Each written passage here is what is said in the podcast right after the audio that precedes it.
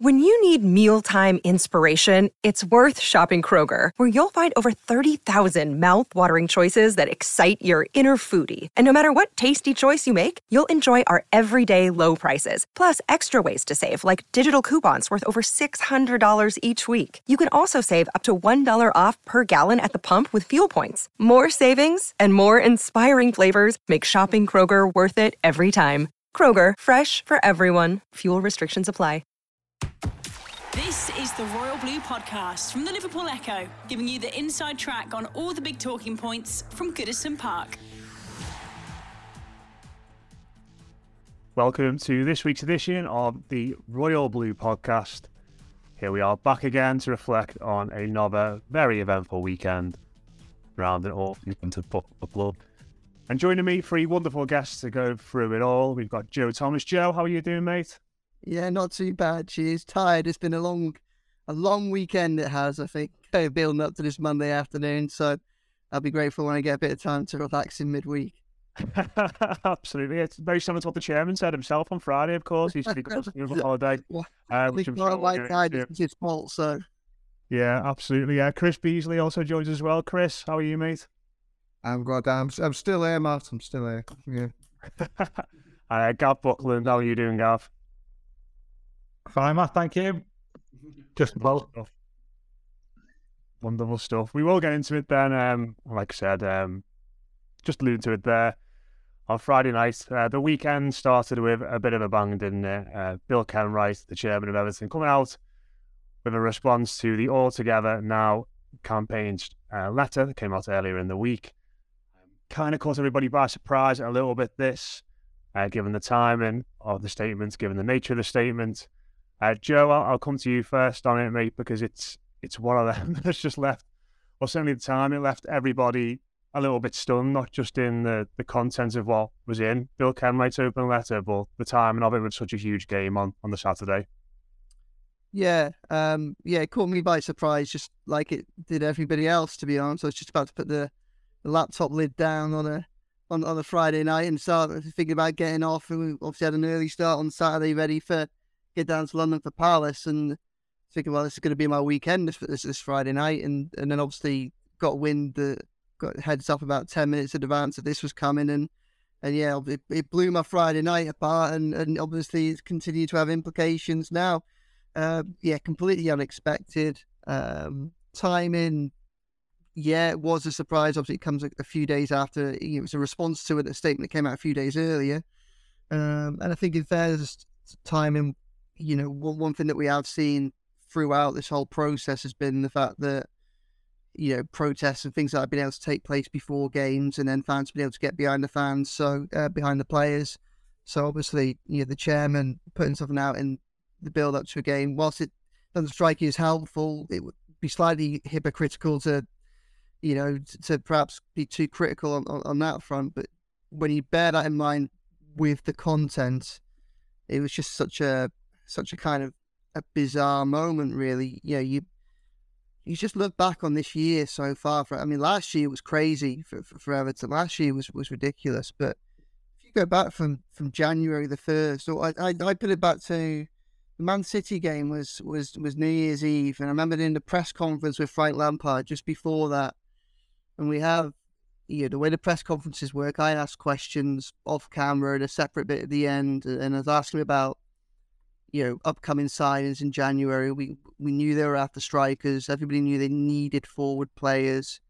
The hope was that as you saw the likes of Chelsea and Liverpool and Wolves start to move early and announce deals, you know, before the transfer window opened, that maybe Everton might have a head start as well. Uh, I remember speaking to him, and basically the news was nobody imminent. Ellis Simms is coming back from Sunderland. I think from from the moment that kind of broke onwards, it's just been absolute chaos at the club, around the club, on the pitch, off the pitch. And every time it just feels like it's settled down, something seems to emerge just to kind of make it difficult again. And the weird thing, the probably the most frustrating thing, I think, is that especially when you bear in mind Everton's situation in terms of football matters, is so often the mess seems to be self-generated. You know, it, it's not no one's forced the chairman to do this letter at this time. Um, and really, you know, I, I, know the protests have been going on for, for a couple of months now. And I know that, you know, have written as such that I don't think that the current divide between the hierarchy at the club and those sections of the fan base that, that are most vocal in, in their in their discontent, I don't think that's a rift that can necessarily be healed, and certainly not without the club at least starting to make the first steps towards a, a rapprochement. Um, but what what it had felt was it had felt like it settled down for a couple of weeks where there was almost like a bit of a, a standoff. A bit of, it reached like a, an, an equilibrium whereby the fans could have their protest before the games, the directors wouldn't turn up to the games, and the players would get you know the best possible support they could get on the pitch. You know, whether they stepped out home or away, the fans have been fantastic. They were again against Palace. They will be for the rest of the season. So you just thought maybe things have just reached a, a point of stability that might be enough to give Everton a, a chance, the best chance of of staying up. Um, and then all the bigger issues, the wider issues, could be addressed at the end of the season. You know, which obviously is only you know it's five weeks away now. And all, albeit Bill Kenwright, you know, he's he was responding to a letter in the first place, and he's obviously got every single right to want to say something. We've been calling for communication from him and those around him for a long time. He's got uh, you know every right to try and take ownership of the of the issues around his health. Like you know, people shouldn't really be speculating about his health. No, there's nothing. Nothing was out there um, formally um, before his his statement, and it should really stay that way. But still, to to respond in the way he did at the time he did, I mean, it's deeply unhelpful. I think regard everything that should be happening in and around Everton at the moment, it should be geared towards what gives Everton the best opportunity to stay in the Premier League. Deal with everything else afterwards, but what gives Everton the best chance to stay in the Premier League? I think in terms of that of that letter, you know, who does it help and how does it help? You know, in terms of the broader scheme of things, I, I don't know that it's particularly helpful for the club or the relegation, you know, effort. And as a result of that, it just seemed a, a really strange thing to do. Yeah, absolutely. And Chris, I'll come to you next on it because I, I agree with Joe in the sense that it, did feel strange. And, you know, we, we've all been around football and football media long enough, and you, you get a sense of how these open letters and how these statements read, the, the structure they take up. And I'm reading that one on Friday. You can sort of hear it in Bill Kenwright's exact voice, couldn't you? Sort of permeating through the pages onto because it felt like something that I think that's sort of what's given the impression to a lot of people that this is sort of him acting alone because the language in there, the way it's put together, the way it's edited, it, it just feel in the way in which it read. Yeah, it, it certainly didn't come across as um, a highly polished um, correspondence that have gone through various um, club um, club channels, and I, I, I, the word I, would describe it in many ways is, is wild. It was obviously emotional. We all know for better or for worse. Sir Bill Kenwright, very emotional man, and he said uh, um, a very unfair and uh, inappropriate um, public um, speculation over his own personal health, which must have been particularly galling for him. And as, as Joe's already Eddie mentioned, that's that kind of um, I wouldn't say went under the radar, but I picked up a lot of traction because of um, the uh, the where it came from, and uh, probably would have been better off uh, leaving that alone. But if we put that to one side and these uh, justifiable grievances over that very particular um, private matter, um, it's not the sort of um, response you would uh, expect from chairman of Everton Football Club and a, a, a, a senior and uh, very highly experienced football administrator. Um, over the years that Farhad Moshiri's been in control of, of the club. Um, whatever we might think of um, Bill Kenwright, to be he's all, he's often been seen as um, the the voice of reason and perhaps somebody to rein Mr. Moshiri in, someone who's been very successful in the business world but doesn't have um, his experience in, in, in, running a football club. Um, I know everyone was uh, on the same page with Frank Lampard, and that was probably um, quite a unique situation under a Moshiri managerial appointment. But um, what I understand, um, it was the uh, Bill Kenwright who sort of pushed him in the direction of um, Sean Dyche, where Mr. Moshiri might have been going for a more of a left field candidate.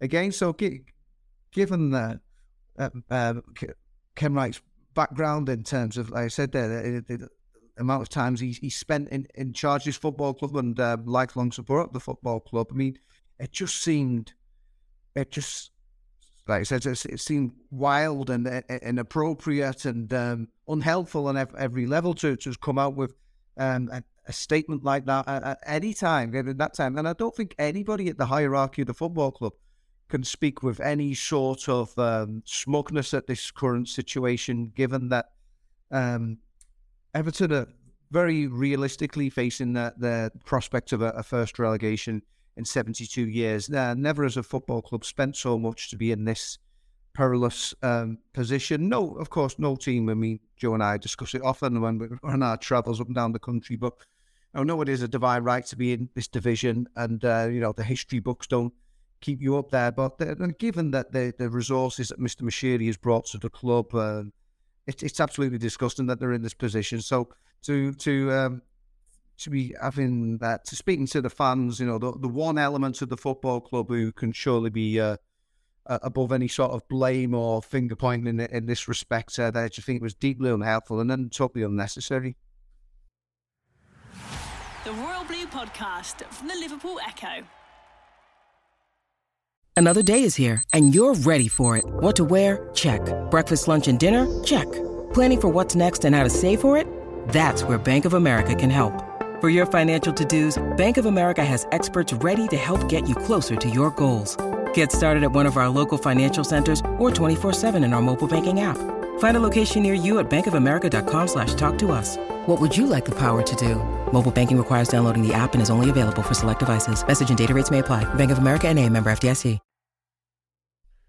Yeah, it's interesting, Gav, isn't it? Because this is a, go back to what Chris was saying a little bit there. I think there has sort of been a view at times that maybe Bill is somebody who's sort of keeping Moshiri in check a little bit. But when you look at the statements sort of being what we would assume is somebody going out on their own, um, you know, taking shots a little bit, deviating blame a little bit, it feels very much sort of out the Moshiri playbook, doesn't it? When you look at what he's done in the past with talks of Jim White, whereas well, it's just about to say, yeah, it's a website, hasn't he? Yeah, it's just about to say, you know, I was expecting Jim White's face to pop up at some point. Yeah, yeah, I, I just think it's, I think the whole thing's very sad, and people talk about time and the lessons, and I, just the whole time in this whole situation from start to finish is is is not nice. And I said that in, in, in January. I don't, you know, I know about the all together now lesson stuff, but a lesson after we just lost at home to Fulham, which could, you know, drastically increase our chances of uh, going down. You know, I'm not sure that's well timed. Um, and I think Bill's response, I think, yeah, I mean, the thing about the health, I think, was wrong in the in the original notes, and I think Bill within his rights just to come back and just say, just a couple of a paragraph. You know, I've received your notes, and I would be grateful. I've noted the content, but I'd be grateful if you, you know, if you would avoid talking about my health, if that's a private, private matter, and and just leave it, leave it at that. And and at least at those situations, sad. I was thinking about it before. It's a bit like years ago they did this psychological experiment in Stanford University, and it was people. There was two groups of people. One was in favour of death penalty, and one was heavily against the death penalty. And what they did to both groups is to give the, the, the, the arguments against what they believed in. And they thought that both groups would pull together to get one common view. But what they found is when they when they got the the, the, the arguments against what they believed in, they they became more entrenched in their views. They became poles apart. And, and I feel we're in a situation here with Everton and the, the various supporter groups is the more they speak to each other, rather than getting common ground, they're becoming further and further apart. And it's it's like now where, and it's the sad thing for me as a fan, is it's like they're just firing artillery shells at each other across the trenches. You know, you, you said this, and come back and say, but you said that, and we believe this, and, and ultimately, and I think Joe said it, it's not going to be. While it's like this, it's not going to be dissolved, is it? And where we go from here, I, am not sure. And I'm not the timing yet of the letter on Friday could be better, but the time of this whole saga, you know, it's just horrible time we're in a relegation battle for the second year. And to, you know, to ca- carry on the analogy, I think it would be grateful if you have a ceasefire here between now and the end of the season because it's just damaging, you know, valuable headspace and stuff that should be doing better things is being filled up with with this. And yeah, I get entirely what the supporters are saying, and you know, supporters groups, not all fans, just remember that. So, some supporters groups are saying, I get that, but can we just and, and what the club's saying in response, can we just forget about it for now and just concentrate on Everton, keeping in keeping Everton in the division? Because the the worrying thing about uh, aside from the, you know, I think Bill probably went a bit too long. He didn't say things that he may now regret. Is was about the stadium, wasn't it? after five years, six years, we've got a half now. I know it's, I know it was top last week. We're still looking for money for the stadium. that you know, but that that was if we was to take one thing away from it, is that is the key thing, isn't it? Really, that we've employed merchant banks in America and stuff, talking new investments, which may, you know, if you're investing, want to invest in Everton, you wouldn't invest now, would you? You see what's going to happen at the end of the season because you get get the club for half the value in the summer as what you would now, probably, if you were allocated. And that that that was the frightening thing for me. Is all this is is is masking what are difficult times for the club on and off the pitch. We need the money for to finish off the ground. And yeah, that's what we should be concentrating on at board level. So yeah, it's just the whole time of, of this for me, and I fully support supporters what they, you know, what they, you know, their belief and what they want and stuff. Fully, you know, appreciate they've got a right. And I also appreciate clubs got it, you know, should be responding. But to me, can we just have a ceasefire, please, and just do do everything together to keep everything in the Premier League?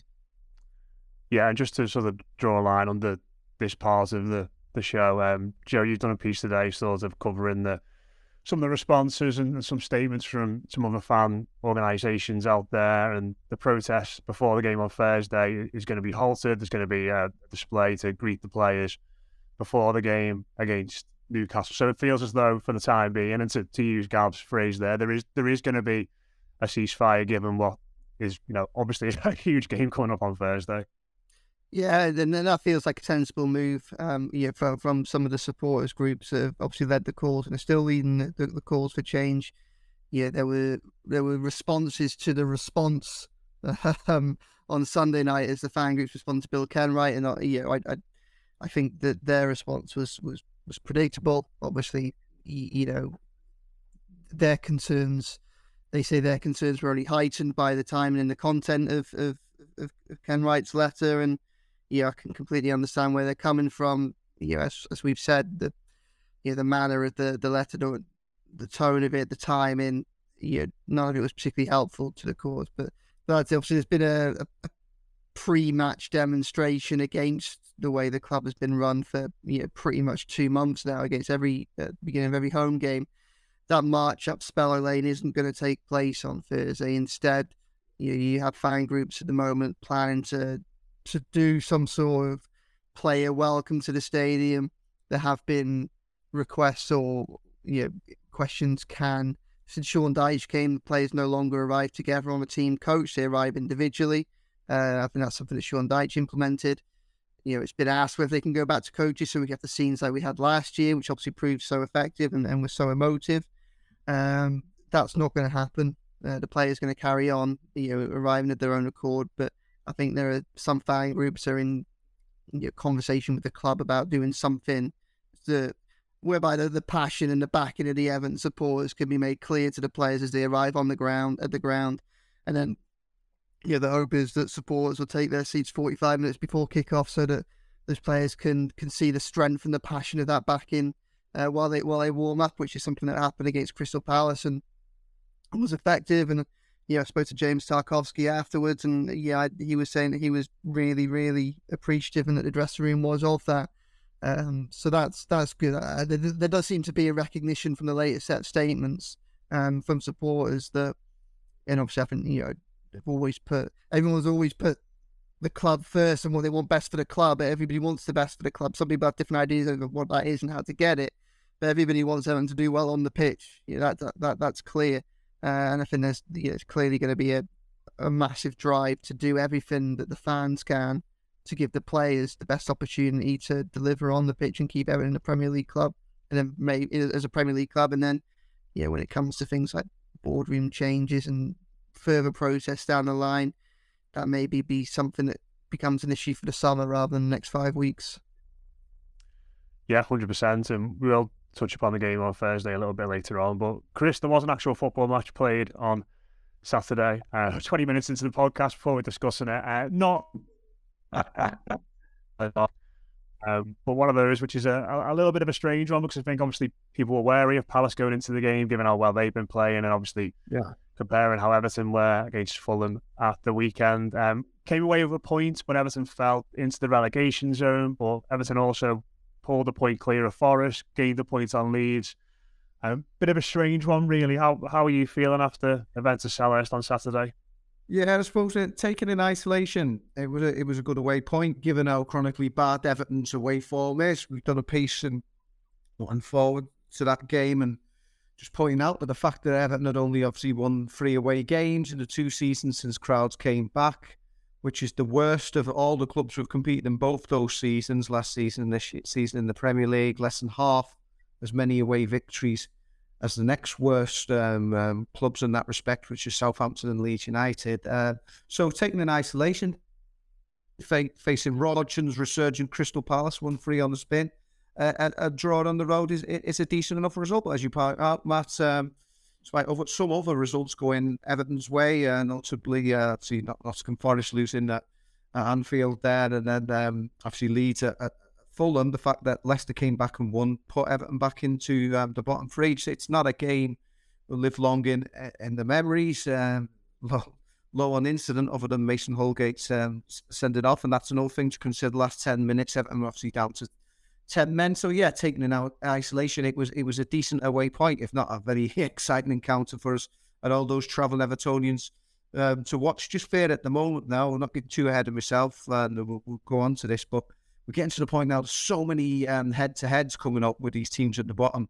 Just one down, many one points at a time is going to be good now going forward. I mean, given if Everton had got the win, the whole win against Fulham that we're all kind of expecting, that point at Crystal Palace will look a lot more rosier. But the, the fact that he didn't get the result at Fulham, it, it kind of does seem leave a lot more question marks going forward. These these one points are quickly, very quickly going to have to turn into three points the Royal Blue podcast from the Liverpool Echo. Yeah, hundred percent. And I don't know about you, Gav, but I was I was watching that at the weekend, and doing aspects of the performance were, were, quite good in the main. You know, I think Everton in the main did okay.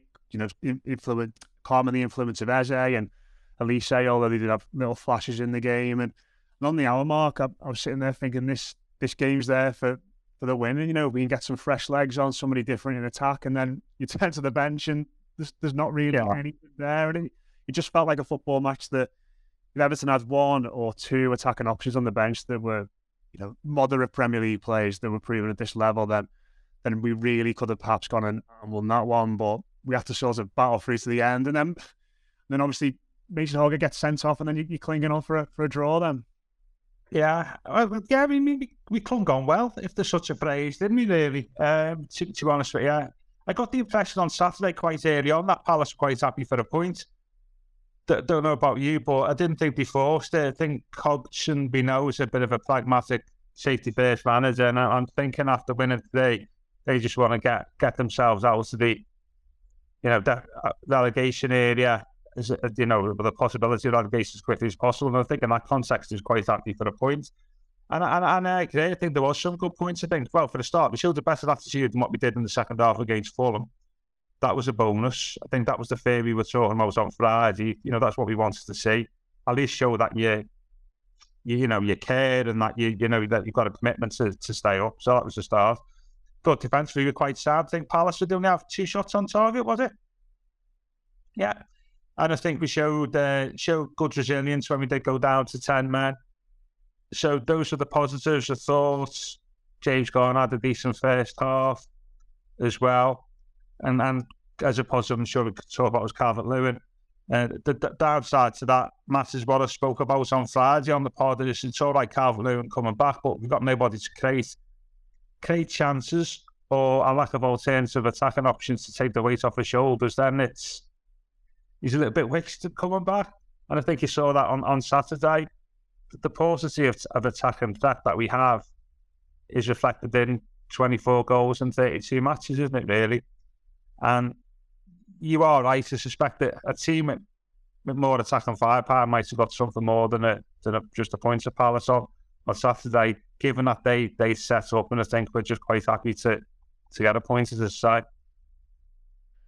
Yeah, Joe. I mean that that's where I was going to go. The obviously the big positive news was was Dominic Calvert-Lewin coming through that game playing 90 minutes or, or very close to, to 90 minutes, and hopefully fingers crossed coming through unscathed. Obviously, you've got Dyche's press conference in the week. Um, but you know, Gabby, Gabby's right, isn't he? You know, Dominic Calvert-Lewin has evolved into a, a, penalty box player who relies on good service to, to get his goals, and those options, those supply lines that he relied on so much when he was at his best at Everton have gradually been whittled away down the years. But I think for me, trying to stay positive with this, there were a couple of moments where he did just sort of create moments out of nothing by just being bigger and stronger than the defender. There's that one which he pulled down out of nowhere in the second half and flashed the shot just wide. So, I mean, it, it sounds very obvious to say, but he's just a huge upgrade, isn't he, on what Everton have there so far? Yeah, I mean, you could tell it, there was there was a clear difference in Everton on, Saturday by virtue of just having him up front. You know, just having someone that, you know, he lost a lot of aerial duels, but he's at least competitive in them. Yeah, even the one that he lost, even even the big chance that he had was started with him. Okay, he lost the the the battle against the centre defender from um, Jordan Pickford's long ball, but what he did do was cause enough problem for it not to be a, a, comfortable header away, and as a result of that, there was no distance on it. It fell to Alex Iwobi. He then tees tees up Calvert Lewin and things like that just make a bit of a difference because you know, in, in all three of the options, the alternative options that Everton have had in his absence under Dyche, whether it be Demarai Gray, Neal Maupay, or, or Ellis Simms, none of them really occupy defenders in the same way. None of them give them, you know, we saw this against against Arsenal in the home win, Dyche's first game. You know, he's just someone there that it just means that they just always have to be switched on, always have to be concentrating. It's a distraction.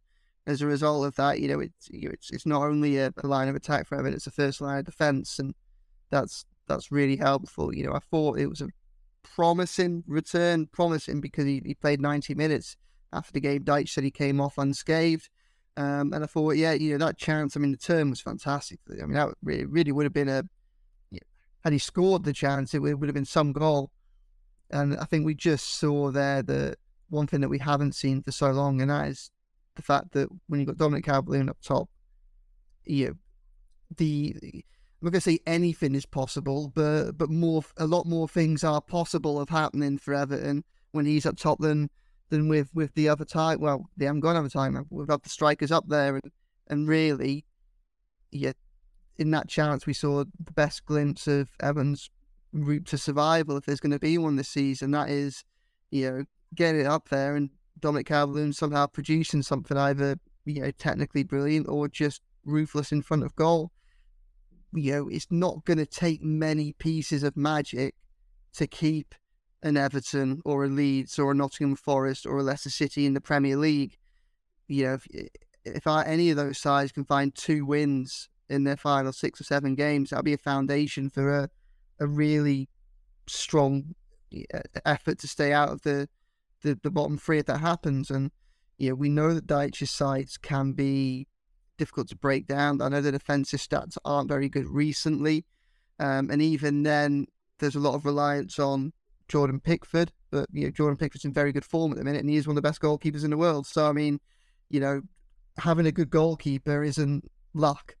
So, you know, Evan just needs someone up there. If they can get the, if they can get that one goal, if they can take that one opportunity, there's a chance, like we saw against Brentford, like we saw against Leeds, like we saw against Arsenal, they can hold on for those crucial three points and that moment of magic or that moment of just that clinical moment, that moment of precision at the right time is far more likely to happen with Dominic Calvert-Lewin on the pitch than it is without it.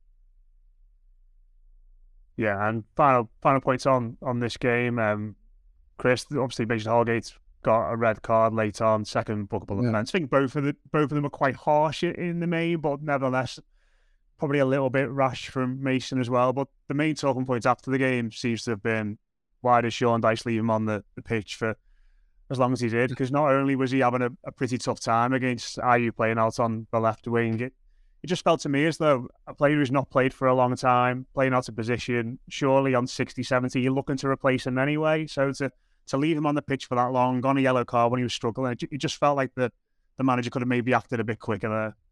Yeah, it does seem to be to one of the the uh, main points with with Dyche is uh, his reluctance with substitutes and to go earlier with them. But yeah, I mean, I'd say they, they, it was soft, but they were silly. They were unnecessary bookings. Certainly, the first one he shoved him to the ground, and he was like, obviously he's in the wide area and a bit silly, really. And then the, when he's on, he's walking that disciplinary tightrope anyway. I mean, he's got to be very careful. Don't go to ground. So to do get, I know to be fair, Pickford played him into a bit of trouble because there was one thing.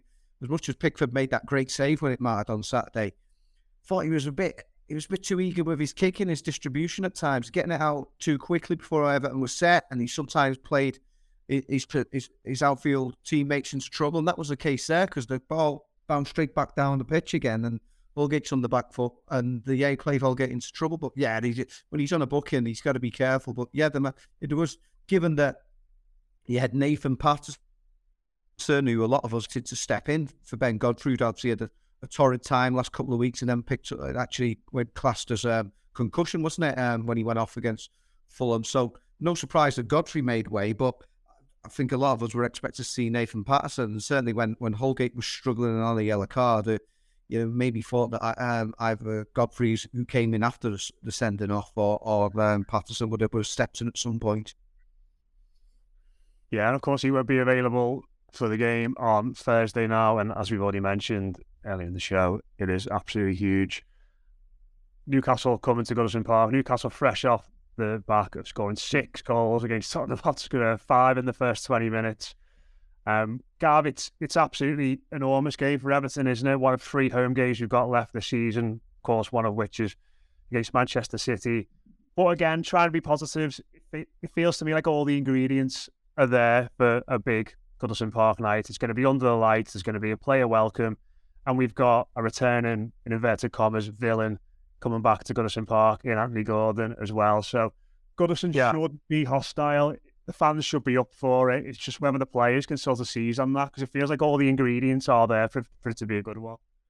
Yeah, the saying of some plastic dinosaurs as well. Um, I mean, as somebody said, you know, rather despondently yesterday, it could be the last Premier League game with the lights of Goodison. So let's hope that's not the the case. Yeah, I'm just wondering whether you'll play Gordon on uh, Thursday, by the way. I just wonder if I was at the hours, just keep him on the bench for uh, 90 minutes. I wouldn't, I wouldn't put him on. It'd be harsh to to see him at 1 6 1 in fairness. Yeah. Yeah. Well, I think, um, yeah, it's, it's, I'm trying to think it's not similar to last season. I think Newcastle in a far better place than what they are when we played in, was it February, was it? What I would say is, when we've been up against a little bit of Goodison this season under Dyche, we've dragged results out, haven't we? I'm thinking Arsenal at the top of the table, Brentford had that long unbeaten run. Both got beat. And I think Newcastle comes into that category, doesn't it, really? And however, though they won six, I mean, Spurs are absolutely woeful. they need to. I mean, you know, if you win a 5 0 after 20 minutes, you know that something's gone wrong with the opposition, isn't it? It's not you. And uh, yeah, I suspect some of yesterday was down to Spurs being absolutely dreadful. And also, I think we need to bear in mind on Newcastle's previous way out. Was it did they ship three, three Villa? Was it? Was it three 0 Was it Villa? Yeah, could have been a lot um, more as well. Yeah, and, and and yeah, Newcastle. Yeah, Newcastle could have got a proper six 0 pace in there themselves. So we we need to be focusing on their Villa performance, not the Spurs performance. I think and it's an eminently win- winnable game. I think Thursday, whether we can win it, goes back to what I was just saying there. We need full forward firepower, and we will hopefully have a couple of players back of who's missed, who've, who've been missing the last couple of games, and whose absence has been, you know, sorely missed. The Royal Blue Podcast from the Liverpool Echo.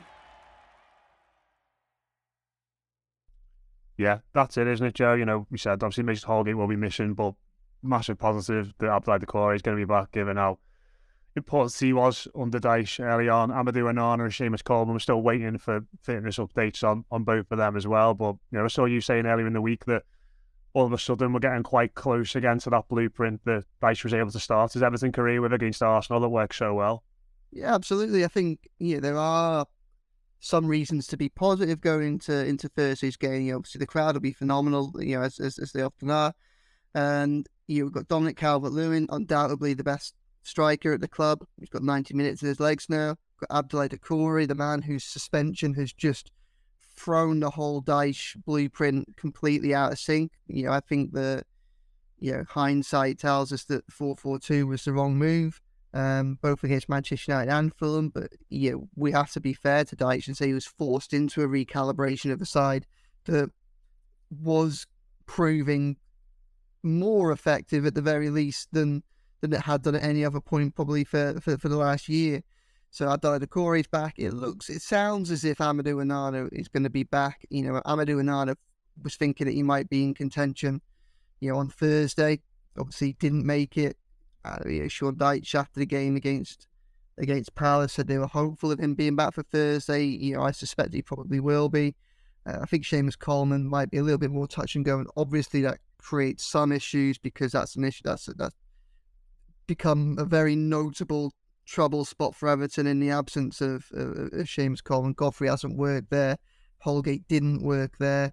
My view, Patterson's got to be given a chance, but yeah, we'll we'll, we'll see what happens. Um, but yeah, you know, Dyche has got his plan A back, and whether or not that's enough for Everton, we'll have to wait and see. Whether or not the plan A is good enough to keep them up, I don't know. But it has to be a positive that he's got those options now uh, because he has had them for the last few weeks, and we've seen that with, you know, it's it's it's borne out in the results and the performances. So you know, obviously, I mean, I must admit, going into this weekend, I almost viewed Newcastle home as a more likely win than Palace away. I just thought with Palace's form, Everton's away uh, form, and and just, and the, the, kind of the way in which Palace could attack through Eze and through Olise, uh, combined with the fact that Snooky just it felt like a winnable game. It feels like a big night at Goodison, and Evan come up trumps on big nights at Goodison so often. Um, but I wasn't particularly enamoured when you know I was working yesterday and listening to the goals raining against against Spurs. I think probably the problem that Everton have got is the their best side is starting to come back together, but it's doing so at a time when the fixture list gets harder, and that's that's a problem I think, because when you look at these next four games, I think maybe three or four weeks ago I was looking at this period and thinking that this was a an opportunity for Everton to a, to a certain extent. I, I thought Leicester would have pulled clear by now. Instead, they got further into trouble. Um, I thought that you know, a couple of weeks ago, it looked like Arsenal were cru- cruising to the title, but it looked like we'd probably be at a point where in a fortnight's time, Arsenal would be, you know, maintain that six point gap with four games to go, and City have got a really difficult Champions League semi final against Madrid. You know, I could see a scenario where Everton away would be the least important of their games during that, that time period. Brighton's resurgence mixed with the likes of Spurs' downfall means all of a sudden, yeah, they're a real Europe. It's not just a Europa Conference spot that's there for them. There's, yeah, possibly not quite a Champions League run, but yeah, there's the fifth fifth space is open to them if they if they want it and they're on they're on form. So, and obviously the Leicester game is, you know, it's imp- impossible to overhype that one. And then yeah, Newcastle again, yeah, they hit a little bit of average form. I thought they would have had top four sewn up by now. Yeah, they're gonna they're probably gonna make it, but they could do with a win on Thursday just to you know help just help sort that out. So yeah, the four games against teams that want to beat Everton, I think, and that's going to be problematic. So you know, I look at those last two games this season, and I think Wolves and Bournemouth, as, as much as they are stumbling towards the the magic line of safety. It looks like they have more forward momentum than you know, the teams beneath them, and that includes Everton. So I suspect that they will both be safe by the time that Everton play them, and I'd like to think that you know, an Everton side needing everything it can, fighting to stay up against those at the end of the season could pick up three or four points. Um, I think what Everton need to do is make sure that they're still in contention when it comes to those last two games of the season. Having all these players back will be crucial, but they can't leave the need for a win that that long. It's got to come from somewhere, and given the away form and given that the next home games against City, you know, Newcastle at home, you know, it has probably has to be the one. I think really, it's the last opportunity for Everton to keep this in the keep their fate in their own hands. I think, um, or the last realistic opportunity for them to do so. So they go and win away at Leicester or beat City at home, and then they do that. But yeah, bearing in mind their records against both and their record away from home and what's at stake and the players that will be out on the pitch, you know, it it probably goes right to the wire anyway. But if they don't beat Newcastle, having not beat Palace or Fulham, if they don't win on Thursday, I don't see this as being anything other than a really kind of nervy end to the season that goes right to the wire. Yeah, and Chris Gav already mentioned that last year, 99th minute winner from Alex Iwobi in this fixture. Everton had, had 10 men. And I mean, the, the Just Stop Oil uh, lads and girls have been out this week, haven't they, at the Crucible, uh, doing the business, disrupting play. Yeah, is it time to get Louis yeah. McKechnie back in just in case things aren't going right for Everton? get, get him on standby for, for the big moments. Wow. Well, yeah, I remember the the the um the protest down at the other end the park, and that was a famous win under the lights, wasn't it? One 0 uh, Man, Man City, uh, Darren Gibson. So I don't know. Uh, maybe maybe we'll send uh, Joe out there with his t-shirt on. I don't know. Um, yeah, I think the situation's going to um, crystallise a lot over these next two fixtures, either for better or for worse. Um, I I think um, it it it it really but yeah, I mean, it sort of dilutes it when you keep saying like that, that they're all must wins and stuff like that. I mean, Joe makes a good, a good point about all those reasons those other teams have got to play for. But I think um, playing for the team who's had more seasons in the English top flight than any other and trying to avoid that first relegation in 72 years is a pretty big thing for Everton's players to play for as well as as, as those Brighton players might be going for Europa League football, etc. So, yeah, they've got to be motivated as Gav mentioned as well that horrible prospect of being this being the last game under the lights uh, and top flight football for, for, Goodison Park. We don't want that to be uh, um, uh, the case. I mean, there's so many re- reasons there. I think Everton be up for it. I remember actually giving Alex Iwobi a 10 on the match on the player ratings that night after uh, after that one. Um, I think, yeah, given that the magnitude of it, that uh, that late late winner. Um, well, if it if it has to be another one like that, yeah, I'd, I'd, I'd take that now. You know, but uh, yeah, any, any sort of victory, uh, uh it, has got to be um, uh, Everton focusing on, on this game to get points on the board because I I, I think that, um, that like I said, the situation will crystallise a lot over this next two fixtures with this, and then going to Leicester City, we'll probably have a, a much better idea uh, for better or for worse which way this is going to go. Right, it is that time. Predictions. Gav, I'll come to you first, mate. Uh, another 3 0 home win, like you like predicted for the full. Oh, I'm not going to live this down, am I? I'm not going to live this down. Um, can I just say, would the, the, the, the stop oil protesters be better on standby rather than on standby? Um, so I, I, I, was interested to see, by the way, I was comforted to see, you know, opposite do that, chances of getting relegated percentage every every week. Our chances have gone down, haven't they, after the weekend? Have they gone from, um, I've been, sorry, gone up of staying in the division? I think it was 55% to stay in the Premier League before the weekend, We're now 57% to stay in the Premier League. So, so that well, on that basis, it was a good point. Yeah, but I, I think uh, I, I'm going to go 1 11 for the simple reason that I won all the say too often and I'm never going to say 3 0 ever again. For that. Um, and it's what 1 0 to Evan. And uh, hopefully, it won't be our last game the lights in the Premier League, because I'm sure it won't. But hopefully, we get something similar to the, the atmosphere last year, which was a, a real cracker, wasn't it? And uh, the, well, do, do we need both courses, do you think? Well, you know, just in boats. Yeah, look, Absolutely, yeah. If, if things yeah, well, well, Newcastle dominated, just just just give Louis the shells. Well, that's good. Yeah, yeah. yeah, no, 1 0 to Everton for, for absolutely no reason at all than it, might be last season. Joe, how about you, mate? Um, I'm gonna go for an Everton win because because it has to happen. so yeah, I'm gonna I'm, I'm sticking with Gav. I'm going going for a, a really encouraging, you know, back to the wall, but Everton turn up. Calvert Lewin gets the goal. Dyche's men hold on. Gwladys Street goes nuts at the end. 1 0 to yeah, Newcastle freezing under the lights once again. Chris, I don't know about that. We froze under the lights of St James's when we we there. Me and Joe. It was very cold that evening uh, back in October. but um, yeah, I'm going to be positive. Uh, a hat trick of one 0 predictions. I'm going to go one 0 as well. Everton. What about you, Matt? do you know? Do you know what? I'm also going to say one 0 because I think the last time us four were on a pod together was before the Brentford Yeah. game at Goodison, and that that that one we all predicted that Everton would win one 0 and it transpired. Yeah. that Everton won one 0 So I'm going to go one 0 but the added caveat that I was against for diving. There you go. Make it even sweeter, night at Goodison Park. But, but, we will leave it there anyway. Uh, cheers to Joe, Chris, and Gav. Uh, we'll be back on Friday to reflect on what is a huge night at Goodison on Thursday. Fingers crossed the Blues get the job done. We will see you on the other side.